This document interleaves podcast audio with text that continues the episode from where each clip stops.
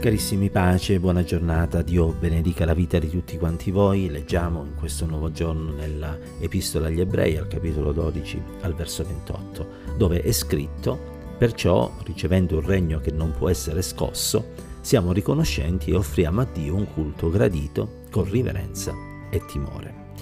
Innanzitutto il regno che viene promesso ai credenti, un regno che non potrà essere scosso, non potrà essere messo sottosopra, in altre parole.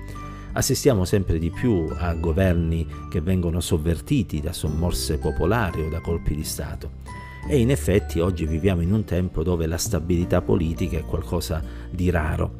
Ebbene, il regno di Dio sarà invece un regno stabile, dove il Re, che è il Signore Gesù Cristo, non potrà mai essere eh, costretto a abdicare e questo in quanto egli è l'onnipotente e nessuno può riuscire a farlo scendere dal trono dove lui siede. Ci provò nel principio Satana con la sua rivolta, ma fu sconfitto, così come viene sconfitto chiunque prova ad opporsi al regno di Dio. E quindi il regno del Signore sarà un regno eterno, un regno stabile, un regno glorioso, del quale saranno partecipi tutti i santi, cioè tutti coloro che avranno accettato Cristo nella loro vita, avranno camminato nella via del Signore e avranno perseverato in essa fino alla fine un regno quindi che ci viene riservato, un regno che non meritavamo e proprio per questo siamo riconoscenti, perché questo essere partecipi del regno di Dio è frutto del sacrificio di Cristo e dell'accettazione di quel sacrificio nella nostra vita. Allora ringraziamo il Signore che ci ha reso partecipi di questa eredità gloriosa. Sia il nostro cuore sempre riconoscente nella Sua presenza e possa essere l'anima nostra gioiosa nel considerare quello che Cristo ha acquistato per noi non solo un regno eterno, ma anche su questa terra la sua benedetta presenza e la certezza che in lui abbiamo ogni benedizione spirituale già provveduta nei luoghi celesti.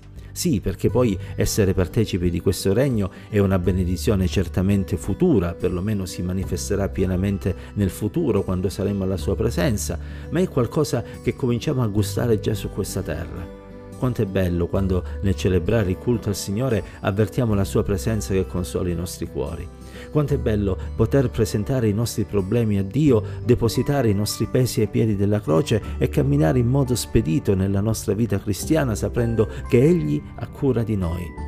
Siamo riconoscenti al Signore perché tanti sono schiacciati dai pesi della vita e proprio perché non riescono a vedere una speranza perdono le forze, si perdono d'animo e delle volte cadono in situazioni patologiche di depressione più o meno gravi.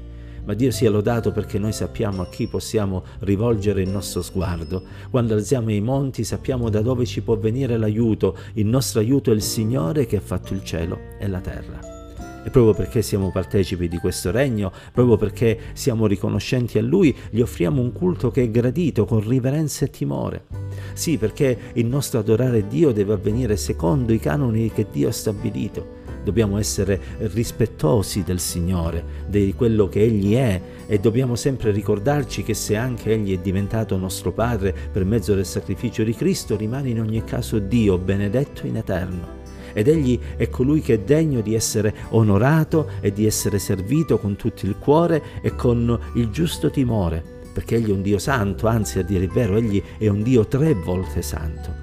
E allora quando ci accostiamo nella presenza di Dio vogliamo farlo con i giusti sentimenti, con le giuste attitudini. Non vogliamo offrire un culto religioso, ma vogliamo offrirgli un culto spirituale perché i veri adoratori adorano Dio in spirito e verità e di questi adoratori il Signore si compiace.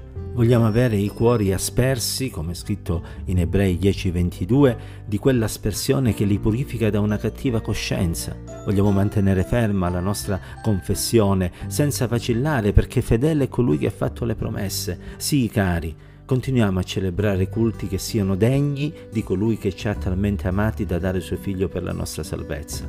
E ancora oggi, cari, nell'affrontare questo nuovo giorno, vogliamo avere un cuore grato, un cuore riconoscente, vogliamo comportarci con timore e tremore, sapendo che di tutto quello che noi diremo, faremo o penseremo, dovremo un giorno rendere conto a Dio. Signore ci aiuti ad onorarlo in ogni cosa perché Lui ne è degno. Che la sua grazia e la sua presenza e la sua pace ci accompagnino ancora oggi. Dio ci benedica insieme.